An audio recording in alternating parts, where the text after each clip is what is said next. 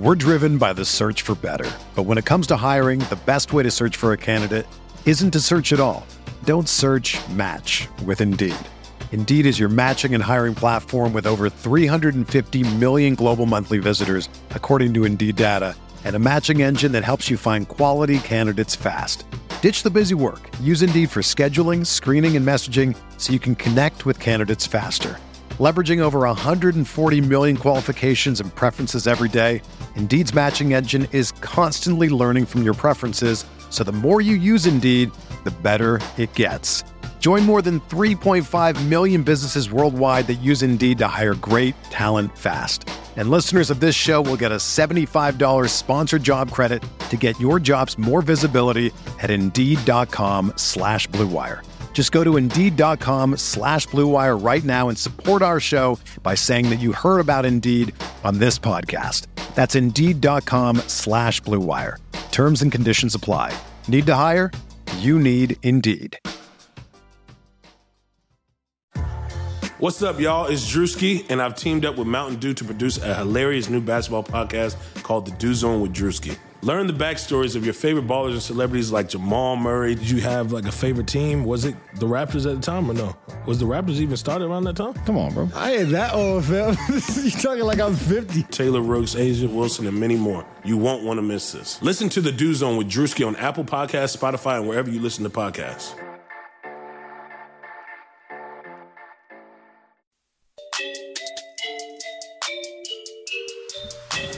Welcome to the Uncontested Podcast, talking Oklahoma City Thunder basketball and the wider NBA. Sam Presti said, lower the hatch, load up the cannon, and get the tank out rolling. Catch new episodes after each Thunder game and every Sunday night. This is a house of learning doctors.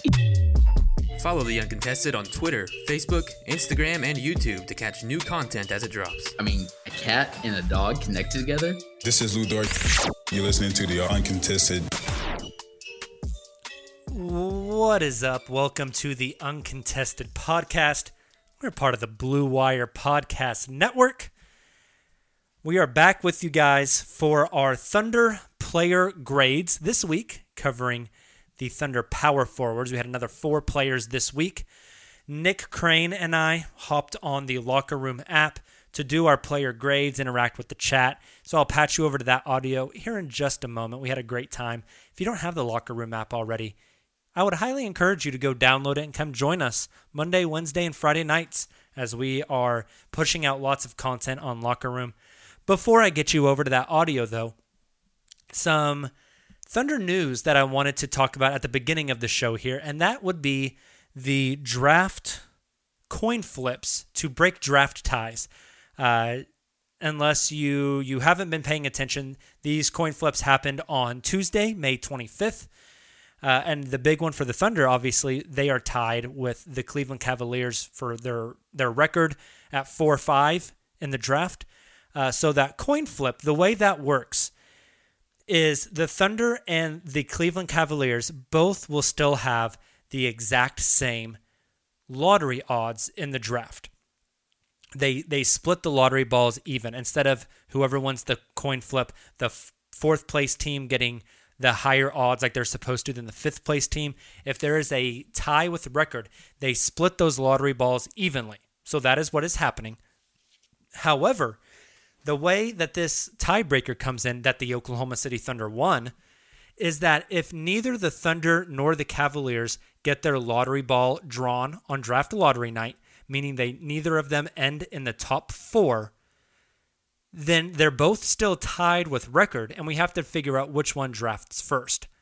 Well, since the Thunder won the coin toss, the Thunder will draft first. Uh, this is important because the lowest the Thunder can drop is pick number eight. And there's less than a 1% chance, I believe, or it's 1 or a 2% chance that the Thunder will actually get pick eight. So it's a 98% chance that they get pick one through seven. The promising thing is if they do land at pick number eight, that means enough teams jumped up into the lottery, uh, into the top four, that the Houston Rockets pick will have slid back to pick number five and will belong to the Oklahoma City Thunder. So the absolute worst the Thunder can do this year in the draft is 7 and 18. Uh, I believe there is like a, a 75% chance that the Thunder end up with at least one top five pick. So the odds of that are very, very high. So it's a, a very important coin flip for the Thunder to win, mainly because uh, instead of the lowest pick the Thunder get can get being number nine, it is now number eight, and it slightly increases their odds of landing a top five overall pick. So big news for the Thunder. Now Thunder fans just need to hope that their luck continues as we go into the June 22nd draft lottery. That's going to be one of the biggest nights for this Thunder franchise in the past four or five years. So everyone's going to have their eyes glued to the TV that night and hope that the lottery balls uh, fall the way that, that Thunder fans and the Thunder front office want them to fall with at least one top five pick, hopefully two. So, with that being said, I'm going to get you guys over to the locker room audio where Nick and I gave grades to the four Thunder power forwards this season. Hope you guys enjoy and make sure to join us Friday evening back on the locker room app for just a general hangout, and then Sunday night, 9 p.m. Central Time, for our weekly live stream on YouTube, Twitter, and Facebook. Enjoy the show. What's up? Welcome to the Uncontested Podcast. We are live on the Locker Room app Wednesday night, May 26th, as the Knicks are playing uh, Nick Crane's Atlanta Hawks. Let's go. And we've got the uh, the Philly Washington game going on as well. Nick, did you see the Washington fan for, pour popcorn on Russell Westbrook? No, I've not seen that yet. Like intentionally? Oh my gosh, you got to go to go to Twitter while we're recording right now Oh and check that out. Some Philly fan poured a bucket of popcorn on Russ as he was exiting with an injury, and Russ tried to murder the man. I was about to say that's that's not something that like Russ is not the last player I'd probably do that. To. Yeah, exactly, right? So so um but yeah, so we're live on the locker room app. Uh, we got a handful of people in here, so thank you guys for joining. If you do not have the locker room app already and you're listening to the podcast version of this, number one, thanks for downloading the podcast. We really, really appreciate you. Number two, get on the locker room app. Come join us every Monday, Wednesday, and Friday as we hop on here and chat all things Thunder. Nick, tonight we are continuing our Thunder player grades. Uh, we are missing one of our teachers to help us grade tonight in Taylor Peterson. Uh, Lord knows what he's doing. Uh, so it is just you and I tonight, and we are breaking down power forwards. That's a tricky one. Who, who do you who do you consider to be power forward? So great question. Um, I went on to basketballreference.com and I looked at the Thunder roster and I took the players who played the largest percentage of their minutes at power forward for this season. Uh, that would be Darius Bazley, Gabriel Deck, or Gabriel, depending on how you pronounce it. I'm not sure. Uh, Aleksej Pokusevski and Isaiah Roby are the four guys on the team that played majority of their minutes at the power forward spot. That kind of surprises me, but I, I guess Yeah, uh, I thought Kenrich Williams might fall in this, but he actually played, uh, I think, over sixty percent of his minutes at the three. Um, Poku was pretty close on the on three slash four, but most of his minutes came at the four. Um, Bazley's percentage was a little bit surprising to me. He played more minutes at the three this year than I thought he did. uh, I'm assuming he played more at the three than the five. Yeah. but still major- obviously majority of his minutes at the Sure. four. So Nick, let's dive right on into it, uh, and let's start with the guy that started at power forward for majority of the season, Darius Bazley. So based off his performance, his stats, his growth, his impact on winning, his contract, all, all everything thrown into a pot. Kind of just give us your thoughts on Darius Bazley for this past season, uh, and where you're kind of leaning towards a grade here. Yeah, so Bazley's a guy. He had some really, really great stretches and some great flashes. Missed some time with injury. I thought he, he came back from that pretty well. It just wasn't consistent, and that's that's a problem with a lot of guys. You know, they they have these these flashes as young players. You hope that those flashes ultimately end up what type of player they're going to be. Bazley, obviously, yet to be determined. Um, but then there's also stretches where you're like, man, is this guy actually going to be a starter in the future for the Thunder? Um, I think generally there was more good than bad. I tend to lean towards his upside. Maybe I'm just an optimistic person. I, I view his upside um, as a better sample size than the bad things that we've seen. Um, that being said, if I had to lean towards a grade, I'd probably give him a B. Like I feel like he's a a love or hate kind of guy. If you go on Thunder Twitter, people either love him or hate him. Uh, I thought overall he, he, played well. He was in a much bigger role than he was last season. A lot of these guys were thrown into roles that you know most guys don't jump into from year one to year two, just given the state of the roster. Um, and Jacob, I'll, I'll kind of ask you a question to segue into your thoughts on this. Seems like we used to talk about Bazley, you know, had a good looking jumper but couldn't finish at the rim. This season, we kind of saw that flip a little bit at times. Um, I'm curious from the inconsistency standpoint, what things do you think he needs to get more consistent at, and what things do you think he improved on? Yeah, that's a great question. So, as far as improve, I mean, when you look at raw statistics, he over doubled his points per game. Uh, he over doubled his assists per game. He nearly doubled his rebounds per game. Um, he tripled his free throw attempts per game. But then you look at like his field goal percentage. He his first season took 5.2 field goal attempts a game. This season took 12.5, so over doubled the amount of shots he took. However, uh, the field goal percentage is the exact same 0.394 last year, 0.396 this year. His three point percentage, although he took double the amount of threes, dropped six percentage points this year. His two point percentage uh, jumped by 4%. Um, but yeah, it's like you said, it's the consistency issue with him 100%. Um, the, the shooting stroke just really, really bad this year. Uh, could not get a shot to go in. Uh, shooting 29% from three is like you can't play him type of bad. Um, and it's weird because in the bubble, he shot the three really, really well. I thought at times this year he looked good driving to the basket, but that's been my biggest knock for him uh, for a long time now is that he drives to the basket and doesn't know what to do when he gets there. He finishes low. Uh, he struggles to finish. He gets caught in the air, doesn't know if he should shoot or if he should pass. I think a lot of fans came out of year one and especially bubble days with really high expectations, and you just didn't see the jump from him in season two that you wanted to. Now, I do think we saw a jump from him as far as aggressiveness is concerned, um, but you would hope that aggressiveness would also translate into um, quality basketball. And I'm just not sure that that was really there this year. Again, a, a much bigger role for the kid. He's not even 21 yet. Uh, he became one of like the quote de facto like leaders of the team. Um, you could tell that he was putting a lot of responsibility on himself. And so I still think you have to give him some runway and some time because he's a very interesting guy. 6'8, 210 pounds, probably close to a seven foot wingspan. He can dribble, uh, he can pass theoretically he can shoot, he can defend like a plethora of types of players. Can we at this point though? I don't defense? say it again. Can we talk about the defense? I feel like that's something.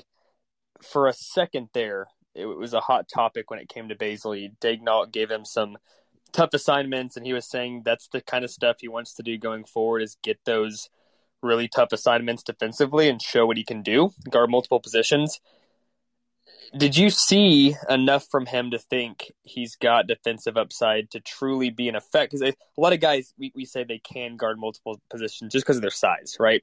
Do you think he can do it effectively at multiple positions?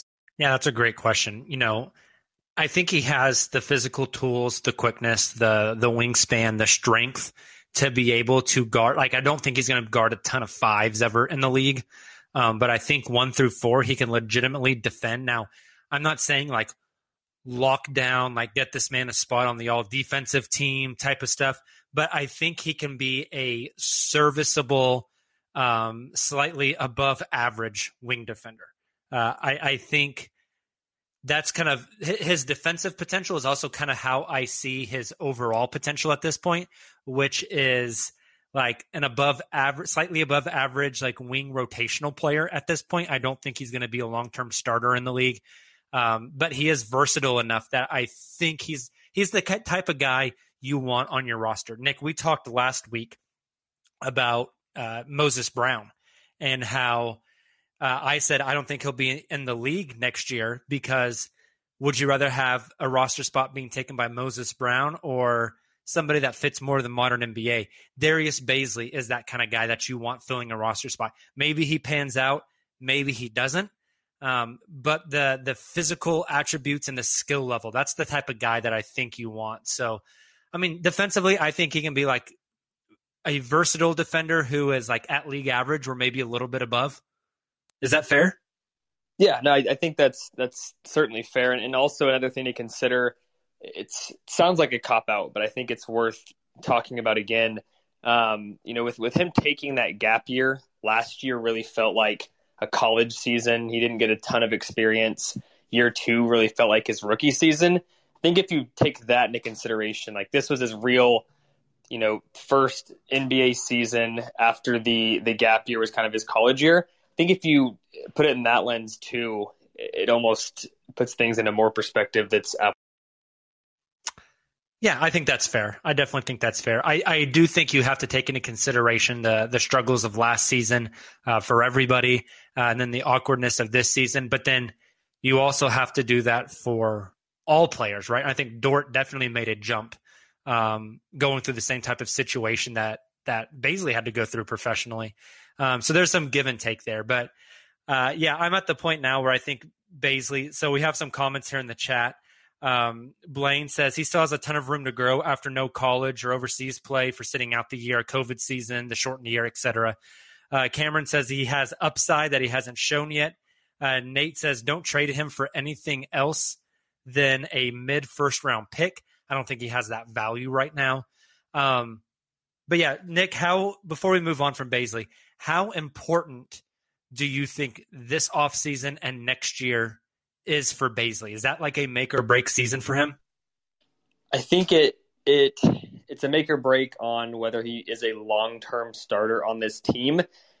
And to his, you know, disadvantage, Oklahoma City is going to be drafting a ton of high caliber guys in the next months to years over the next two drafts. Like they could have up to seven or eight different, you know, top 40 picks coming onto the team, which isn't going to help his case. Yeah, for sure. No, I'm, I'm with you. I think this offseason is is incredibly important for him and his growth. So, where are we putting his letter grade at? Did you say a B? Is that what you said earlier? Yep. B is my grade. Okay. Um see, I I I have problems grading just in general, which doesn't sound great uh, as a teacher, right? Um, that I have problems grading. We gave Moses Brown and Tony Bradley a C last week. Uh, I think Bazley is definitely better than them, but I think based off the hopes that I had for Bazley, I would give him like a C. So I'll go. I'm going to go C plus on Bazley. You're going B. I'm going to go C plus. Fair enough. I, I think he. Do, is, do you want to split the difference and go B minus uh, yeah, for the overall? exactly. Exactly. Nice. We had a lot of people in the chat saying uh, B or C as well. So I think we're right on pace uh, with the rest of them. This next one, Nick, a challenging one just because of small sample size. But we have Gabriel Deck next up. Um, in the in the small amount of times that we got to watch Deck play, what are your thoughts? What did you see? Um, again, based off your your hopes for him, uh, growth, his his impact on winning, etc. Yeah, I mean, Deck was was fine. I'm one of the ones, and you know this. I was never huge on the signing. I know Thunder Twitter got all hyped up about Deck coming over and playing. I mean, he, he's a guy that just he doesn't fit on a rebuilding Thunder team. He a lot of those international guys that are in their mid to upper twenties play much better on contenders in you know, kind of role player situations using their veteran experience to translate to the NBA and make an instant impact. And I think that's where Deck fits. I think that's where Micic fits, the the guy that just won the the EuroLeague MVP that Oklahoma City has the draft rights to. Um, so all that to say, I never had high expectations. I think he did enough to show he can be an NBA player. He's never going to average, you know, 20 points, eight rebounds, six assists. But on a contender, I think he could play kind of a, a Kenrich Williams role. Um, be a guy that comes in is is a veteran, even though he hasn't played in the league very long, and gives you Um, even neutral minutes, a lot of times, is a win, especially in the playoffs. If you can have your superstar sit and the guys that replace them aren't a humongous negative, then I think that's all you can ask for. And so with Deck, again, didn't have high expectations. Um, I'll give him a C plus just because he did show some things. Uh, that being said, I I can't confidently say that we haven't already seen a. Yeah, I think that's fair as well. Nick, let me ask you this: Let's say three years from now, the Thunder are on a clearly um, like up trajectory, right? They they have uh, some high name draft picks uh, in in the franchise. Shai Gilgeous-Alexander, uh, in in three years from now, is a two time All Star. Uh, that it's very clear that the Thunder are trending upwards. They're that season maybe competing for four or five seed, but it looks like they can continue to climb. Is Deck a rotational piece on that team? Oh, it's a tough question. Um,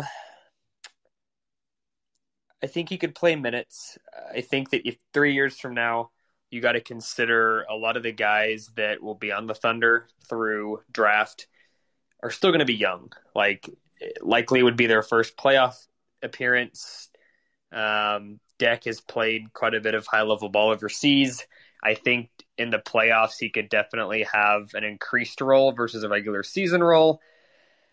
But I don't know. It's tough because at the same time, I wouldn't be shocked if Deck wasn't on this team at Christmas next year, you know? Yeah. So, assuming he's on the roster and he gets those guarantees and he's not traded, sure. I think I think he can be part of the rotation because in fact, I guess if you put it that way, if he is on the team in 3 years, he's shown something and he will be a rotation player. If yeah. he's not a rotation player, he won't be. On.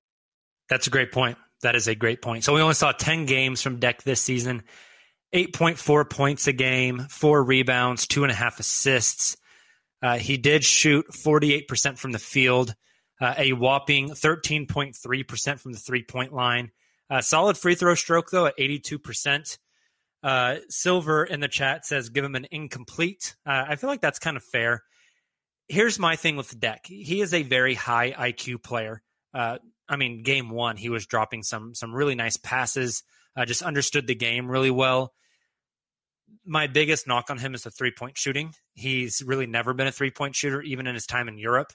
And I mean, we're just at an era in the NBA where you have to have shooting in order to be successful. I mean, watch any of these playoff games right now, Nick, right?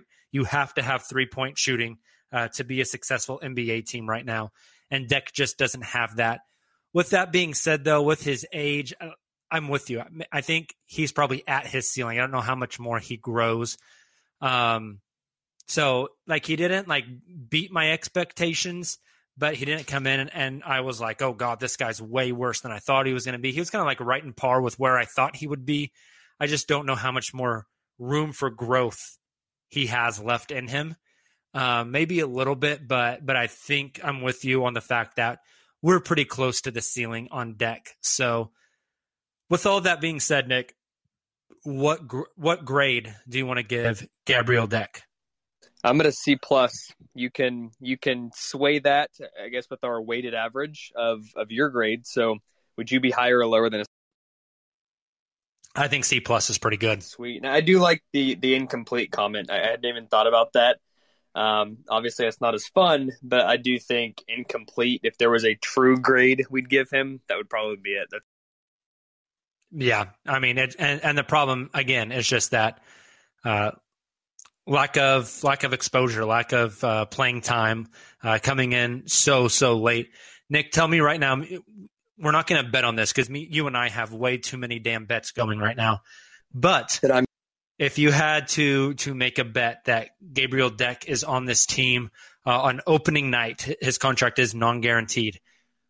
What what would you bet? Yes or no? He is on the team. I think he'll be there opening night. I think for the same reasons that we're saying incomplete, and for the same reasons, we're still kind of unsure. Um, I would imagine other franchises kind of feel the same way. I don't think he's going to be the the first guy they're thinking of when the the trade market opens up this offseason. Oh, let's go let's go get Deck. I think yeah. he'll be a guy that as the the market saturates and deals start to slow down, um, asking prices on their top candidates are too high um, teams come out to a sluggish start early in the season, I think that's when Deck's name's. I think he's most likely used as salary filler for a trade with that $4 million. All right, Nick, next one. We got two more left. Of course, we're saving the best for last, though. Don't worry, guys. We'll get there, but we're saving the best for last. Next one, we're going Isaiah Roby. I think you and I will both kind of have a lot of thoughts on Roby, Nick. So I'm going to let you take the floor uh, and give us your thoughts on Isaiah's season. Isaiah Roby, like, crushed my expectations. Um, that's not to say that he was some insane player, but I think a lot of us thought he was a cut candidate when it came down to to getting the oh, roster hell yeah. Down to I, the. I think we could probably go back to a podcast, Nick, where most of us said Isaiah Roby and Kenrich Williams need to be the guys that get cut, Yeah. and you keep Frank Jackson. Yep, and and I think with him, it's a lot of confidence because in the preseason, it looks like a completely different player. Like he looked incompetent out there, and then he comes in, he gets he gets some run with Al and his kind of rest plan on back to backs and you know load management that type of thing. He comes in and runs backup center pretty effectively there for a long time. I mean, he played 61 games this year, started over half of them. Um, his three point shooting, it's not great. Like he was sub 30%, but I think the fact that he shot them and and he has a good a good stroke, like he was making step backs, like he has he has that in his game. I think he'll continue to improve. He's definitely a guy I consider a rookie. I mean, last season um, he played three games for the Thunder for a total of like 12 minutes. It was in the G League the rest of the season, so this really was his first NBA season. Um, I think he showed some incredible athleticism. I don't know if you saw his Instagram post the other day. He had a couple of, of pictures that were like when when you look at his dunks in like slow motion or in picture form, like very very athletic dunks, and you know couple couple of three point shooting with the athleticism, with the fact that he's kind of a tweener, like he's really a four that can play three, can play small ball five.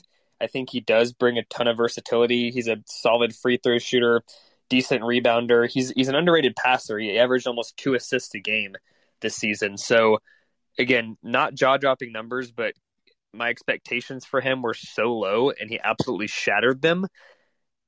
Jacob, I may give him a B. Yeah, he had a really good season. Nick, you just mentioned this. I was going to ask you the current Thunder roster. Is Isaiah Roby the most athletic player on the roster?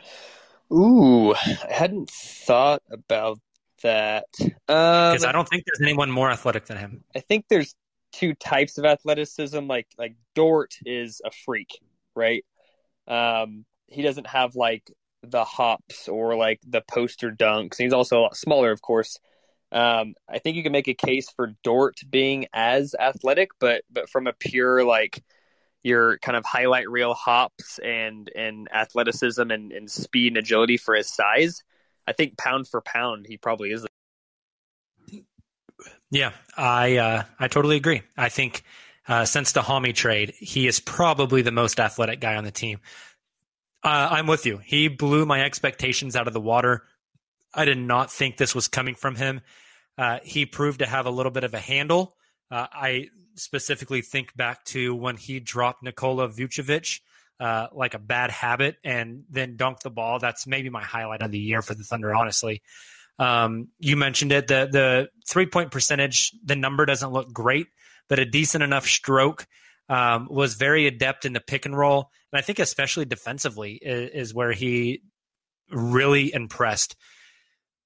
He played most of the season with a tanking roster that was designed to lose. Uh, so I don't know how much you hold some of these stats uh, against him. I think, and I wanted to ask you this, Nick if you had to choose one of the two going into next season, Roby or Deck, which one are you taking? Oh, Roby by a mile. I think outside of of experience just playing the game of basketball against grown men and professional players, I think Roby is more attractive in, in every aspect, really. I mean, Deck's probably a better passer, but he also plays uh, kind of a smaller position with the ball in his hands more often. Um, I think that's a Yeah, I I am totally with you. Uh, Isaiah only 23 years old, won't be 24 until almost the end of next season. Uh, 6'8", 230. I think his future in the league, Nick, is probably a. This might sound crazy to say, but I think it's probably a, a small ball mis- mismatch five. I think he can definitely play four, but I think he has the possibility to be like a a step out and shoot and handle type of five against like other bench fives uh, that where he is strong enough that he can defend the post a little bit, but on offensive on the offensive end he can create enough of a mismatch that he becomes playable.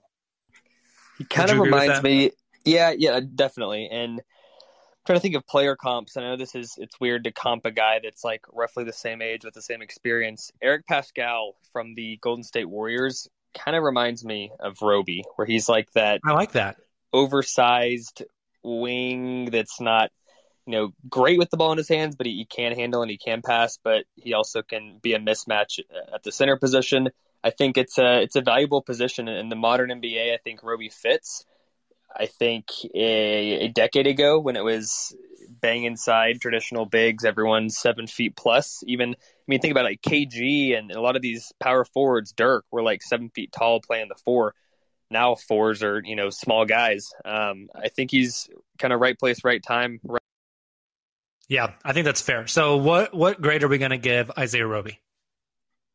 I'm I'm tinkering between B B or B plus. Definitely somewhere in the B's. I don't think he's A worthy. That that takes a lot, but he's certainly. In- yeah, for me, I think it comes back to the expectations and the growth for him uh, that would vault him uh, up to a B plus. I know we put Bazley at a B minus.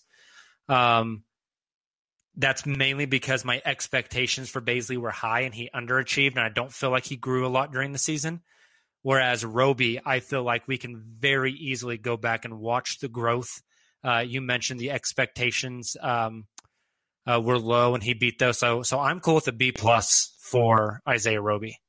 Perfect. Yeah, and and we obviously you just said this, but just to reiterate, the the grade the grade Roby got being higher than Bays does by no means say we think Roby's a better player today or will be in the future. Um, if you guys didn't catch the show last week when we went through the centers, we're taking everything into account from expectation. We're driven by the search for better. But when it comes to hiring, the best way to search for a candidate isn't to search at all. Don't search match with Indeed. Indeed is your matching and hiring platform with over 350 million global monthly visitors, according to Indeed data, and a matching engine that helps you find quality candidates fast. Ditch the busy work. Use Indeed for scheduling, screening, and messaging so you can connect with candidates faster. Leveraging over 140 million qualifications and preferences every day, Indeed's matching engine is constantly learning from your preferences, so the more you use Indeed, the better it gets. Join more than 3.5 million businesses worldwide that use Indeed to hire great talent fast. And listeners of this show will get a $75 sponsored job credit to get your jobs more visibility at Indeed.com slash BlueWire. Just go to Indeed.com slash BlueWire right now and support our show by saying that you heard about Indeed on this podcast. That's Indeed.com slash BlueWire. Terms and conditions apply. Need to hire? You need Indeed. To contract, to growth and development that we saw, to you know all those different aspects, not just like who's a better player right now. Just wanted to clear. Exactly, one hundred percent. All right, Nick. The moment that everybody's been waiting for, the moment that I've been waiting for. Hell, let's be honest. Our last power forward to grade, the man, the goat, the Serbian treasure, Aleksej Pokusevski. Credit Karma has always been there to help you make better financial decisions. And now they want to help you even more. With the Credit Karma Money Spend account, you can be rewarded for good money habits. Credit Karma Money is a brand new checking account where you can win cash reimbursements for making purchases. Just pay with your debit card, and if you win, you'll be notified on the spot, and your Instant Karma cash will be added back to your spend account. Open your FDIC insured spend account for free. There's no minimum balance requirements, no overdraft fees. and free withdrawals from a network of over 50,000 ATMs. And when you make a purchase between June 8th and June 30th, you'll automatically be entered to win $1 million. Right now, visit creditkarma.com backslash win money to open your free account and start winning instant karma. Go to creditkarma.com backslash win money to sign up for free and start winning. That's creditkarma.com slash win money. Instant Karma is sponsored by Credit Karma. No purchase necessary. Exclusions and terms apply. See rules. Banking services provided by MVB Bank Incorporated. Member FDIC. Maximum balance and transfer limits apply. Who he is so tough because he did so many good things. There was also so many cringe moments and so many rookie mistakes, which is to be expected. Like I don't think you can knock him too hard for that. Um, he's hard to grade. So let me let me talk through it before I assign a yeah, grade. Yeah, for sure. Let's do it. Uh, bef- before you start talking through it, I just want everybody to know that Poku will not even be 20 until after Christmas. Um, by far the youngest player on the team. Um, so when we're when we're talking Poku, we're also kind of we're looking at the growth and the expectation of like where he ends up in the future because he's just so damn young. Yep. Yeah, a good good point. He, he damn well maybe the the youngest player on the roster next season because a lot of the guys that are going to get drafted are older than him. That is very true. Um, so for Poku, it's it's really it's really black and white for me. He's a guy that I expected in year one we would probably know is this guy going to be a legit NBA player or is this guy going to be an absolute bust? Are we going to look back and think why the heck did Presti trade up to 17 to get him, or are we going to think holy crap how did no one take him in the lottery? Um, I think it's still too early to say Poku's a surefire lottery pick. I think he's shown some things that could give you insight into thinking that's a possibility one day without question. But I think he's also shown a floor, which to me is is the biggest thing, right? He's he's going to be a rotation NBA player. He may not end up being a long term starter and the unicorn type seven footer that we think he can be, and he definitely still can be but he's certainly not going to be the next international bust that was good in the the Greece B League and came over and just couldn't hang. Um, that in itself was maybe the one thing I was looking for in him this year. Sure, he struggled from deep. Sure, he had some confidence issues early that he turned around. Um, overall defense isn't great, but he he did show he get in passing lanes and block shots. Ball handling is great passing ability is great, had a bunch of turnovers. Like we could go up and down the raw stats and find great things. We could see all the records he broke. We could see a lot of bad things too. For me, again, very black and white. We saw his floor. His floor is, I think it's safe to say, Jacob, barring a major injury or some kind of crazy mental block, him at 17, it's really hard to imagine a world where he looks like a bust at this yeah, I I I love that you said that he's defined a floor now, and I think that floor is um, a bench wing in the NBA, right? Uh, that that was my biggest takeaway from Poku this year as well. Is he belongs? We we had the discussion when they drafted him. Is this guy going to be in the league in three years? I think now the answer for me is emphatically yes. Um, you know, you, we didn't know. You know, he could have been the next Dragan Bender. He is definitely not the next Dragan Bender, though. Uh, at the beginning of the season, a lot of people in the chat on Locker Room are saying this. Beginning of the season, yeah, he was awful. Uh, that's kind of what you expect from a, a, kid that just turned 19, that's never been to America, uh, playing in the highest level of basketball ever. Uh, he he looked bad, and I think going down to the G League bubble um, and getting a chance to really play with the ball in his hands and the the G League, I think for Poku was that that intermediate step, right? I think going from the Greek league to the NBA was a huge leap. I think then backtracking a step to the G League bubble where the game's a little bit slower and then coming back up to the NBA, I think that was really good for his development. Uh, so yeah, I definitely think we got a a really kind of defined floor for him. But Nick, I also think this season we saw flashes of the ceiling. And it's a really high way up to that ceiling. Like the flashes we saw are special. I mean, some of the, I mean, well, let me, let me take a step back.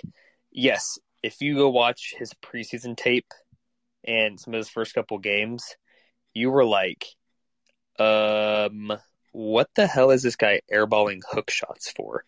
Yeah, Um, I mean, he was a permanent Shaqtin' a Fool like staple. Yes. Yes, and and it's super underrated. You alluded to this, but being a 19, 18, 19 year old kid moving to the United States in the middle of a pandemic, you get here, you sit in a hotel room by yourself for two weeks, and then you have like a week and a half to meet your teammates and practice and get ready to play at the highest level in the entire world. That's an underrated fact. Mentally, off the court, that is tough. And and Daigneault early in the season, um, he was asked, you know, what what were? Uh, The the last, you know, the draft was so late. They had it was a couple weeks after he quarantined. He was like, he was asked what what were practices like, and Daigneault was like, literally, some days the goal of practice was to like learn everybody on the team's name. Like it was a brand new team, all these young guys. I think that off the court aspect for Poku is insane. Same with Teo. Um, but then you you like you said, you see the flashes, you see some things where you're like, the classic comp is Kristaps Porzingis. I think Poku has shown, and again, this is hypothetical. I think he's shown that he can be better than Kristaps. Kristaps is seven three and can shoot the ball, and you know they call him a unicorn because there's not many like him. I think Poku's even more of a unicorn. Like his Yeah. ball handling today, I think, is better than Porzingis. His passing today, I think, is better than Porzingis, albeit he's a turnover machine. Like he's shown flashes that I think he can be better than Porzingis, and that's huge. I mean, the, like like you said, the flashes he has shown are absolutely absurd for a guy his size. Exactly. I mean, he's a seven foot guy, seven three, seven four wingspan, who is incredibly adept at being the ball handler in a pick and roll. Like you don't see that. You know, the handle. If he can continue to refine those skills, get a tighter handle, um, be able to read the defense, the game slows down, the jump shot comes along. It's it's just incredibly impressive. Um, Sam Vecenie went back and on a redraft. I think took Poku fifth, if I recall correctly. Fifth or Nick- sixth. Fifth, sixth, yeah, right around there. Uh, Nick, really quick, funny story. Um, last night after the Dallas game, uh, my brother and I were playing uh, Xbox online, and somebody in in the game talking on the headset with us. Uh, my brother and I were talking about the Dallas game, uh, and the guy said, "Hey, do you guys think Luka uh, could eventually get in the argument of being the goat?"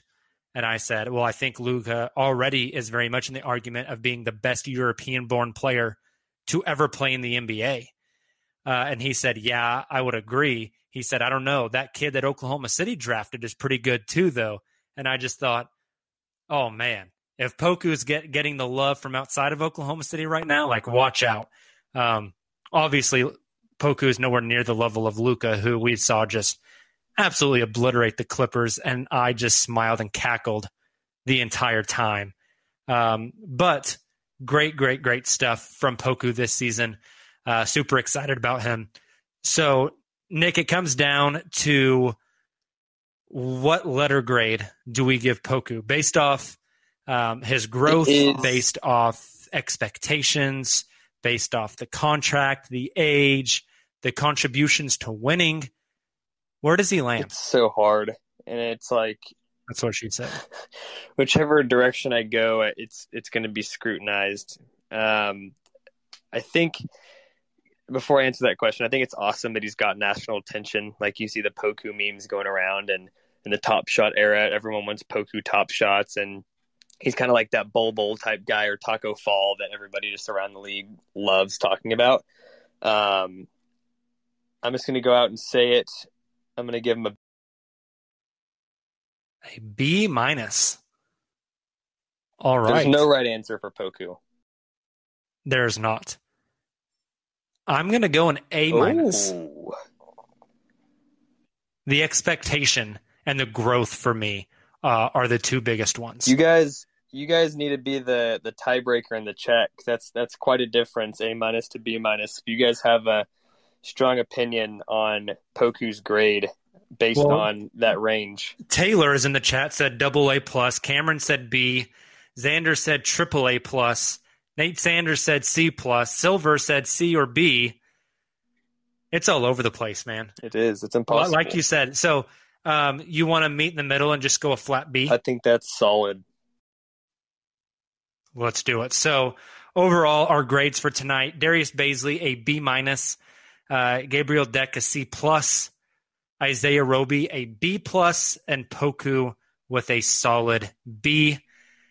Nick, I think there's a chance that we come back next season after a full off season where Poku gets to be with uh, an NBA coaching staff, an NBA nutritionist, uh, gets to focus on specific parts of his game, and comes back next season and raises that floor and really starts to show us flashes of that ceiling. There's a chance that he comes back and we say, holy shit, he should have gone fifth overall. Yeah. Um, there's also a chance he comes back and has the Darius Bazley effect as well and just doesn't really do much in his second year at all. Uh, But I'm very hopeful for this kid. Like you mentioned, just completely one of a kind. True unicorn. True unicorn. Big fan of unicorns. All right. Well, I know Nick has to get out of here. Um, I will stay on for a moment, and do any Q and A's that you guys have um, before we log off. And again, like I mentioned, if you listen to the podcast form of this, the beginning of the show will have my thoughts on uh, the coin flip and how that affects OKC in the draft, uh, et cetera, et cetera. So, Nick, I don't know what you got to go do, but go take care of it. Thanks for helping on, man. Pleasure.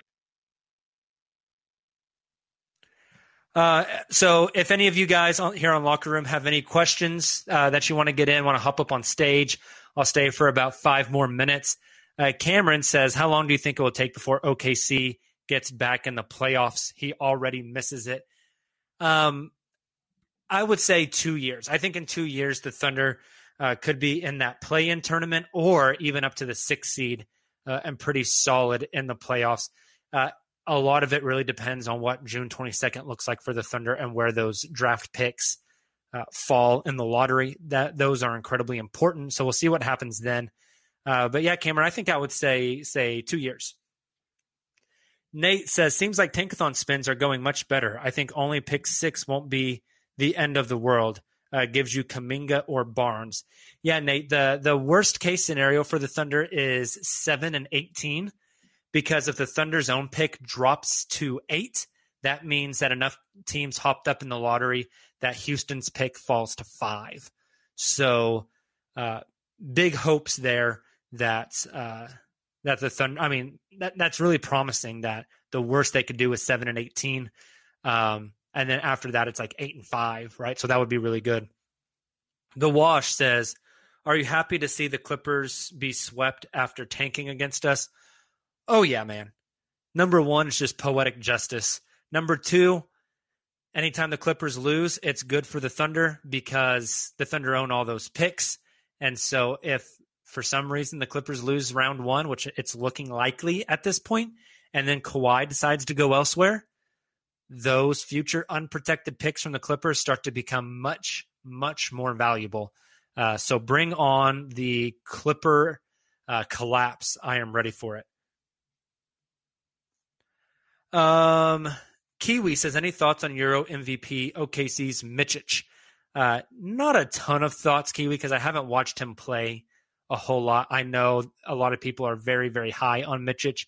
It'll be interesting to see if he comes over and joins the Thunder. You have to remember the Thunder also have Shai uh, as a point guard. They have Dort, who can play point guard. They have Teo, who's a point guard. They have Ty Jerome, who's a point guard they're about to hopefully have a top five pick in this draft and could possibly end up with a ball handler as well. So, how does Micic really fit in with the roster? Um, that will be very fascinating. So, it's to be interesting to see what happens with him. Uh, ben says he is a huge Raptors fan, but loved the Thunder for the Canadian content. In a world where the ping pong ball falls Toronto's way, number one for SGA. Who says no? Ben, damn it, I say no. All right. Uh, no, I, I think I don't think the Thunder would trade Shai, uh, but there's a lot of times the Thunder do stuff that I do not expect them to do. So who knows? Uh, but I, I, think Shai has shown too much uh, that the Thunder will want to continue to build around him. Um, but yeah, I love the Canadian connection on this team with with Shai and Lu. Uh, I wish they could get Shai's cousin, Nickeil Alexander Walker. I think he'd be a great fit for this team as well. Uh, the, the, chat agrees with me, Ben. They all say no. Shai is ours. Hell no, you can't have him. Sorry, my man. Um, which other teams to watch in the playoffs uh, have have effect for the Thunder besides Clippers and Heat? Uh, that's a great question. I don't know if there's any others that have like direct relation uh, to what happens with the Thunder. I think those are probably the two biggest ones. Uh, Blaine says Shai getting the rookie max in the coming months. He's not getting traded. Yeah, Thunder are definitely going to max him out. I don't think it's a question of if, but rather a question of when. So excited for that, though. Hopefully, they get Shai for the full five years on that extension, and he is an OKC for a long, long time, is the hope. Awesome. Well, guys, thank you so much for joining the locker room. I really appreciate you. Uh, if you're listening to the podcast version of this, thank you very much as well. Make sure to go drop a five star rating for us if you don't mind. Also, go back and check out our bonus episode that we dropped Tuesday with Andrew Schlecht of Down to Dunk. We had a fun game of Take It or Leave It. We will be back again on the Locker Room app Friday, probably late afternoon, for another Locker Room hangout. We're just going to get on here, chat, hang out, um, get people on stage, just have a discussion, uh, watch some playoff basketball together. So if you're on the Locker Room app, come join us Friday afternoon slash evening. Uh, if you're not, download the app and come join us. And then, as always, Sunday night, 9 p.m. Central Time, YouTube, Twitter, and Facebook will have our weekly live stream. Have a lot of fun stuff planned for that as well. So join us then. Until then, have a great rest of your week. Uh, if you're in Oklahoma, stay safe on Thursday as there's a chance of some severe weather. And we will talk to you guys soon. And as always, thunder up.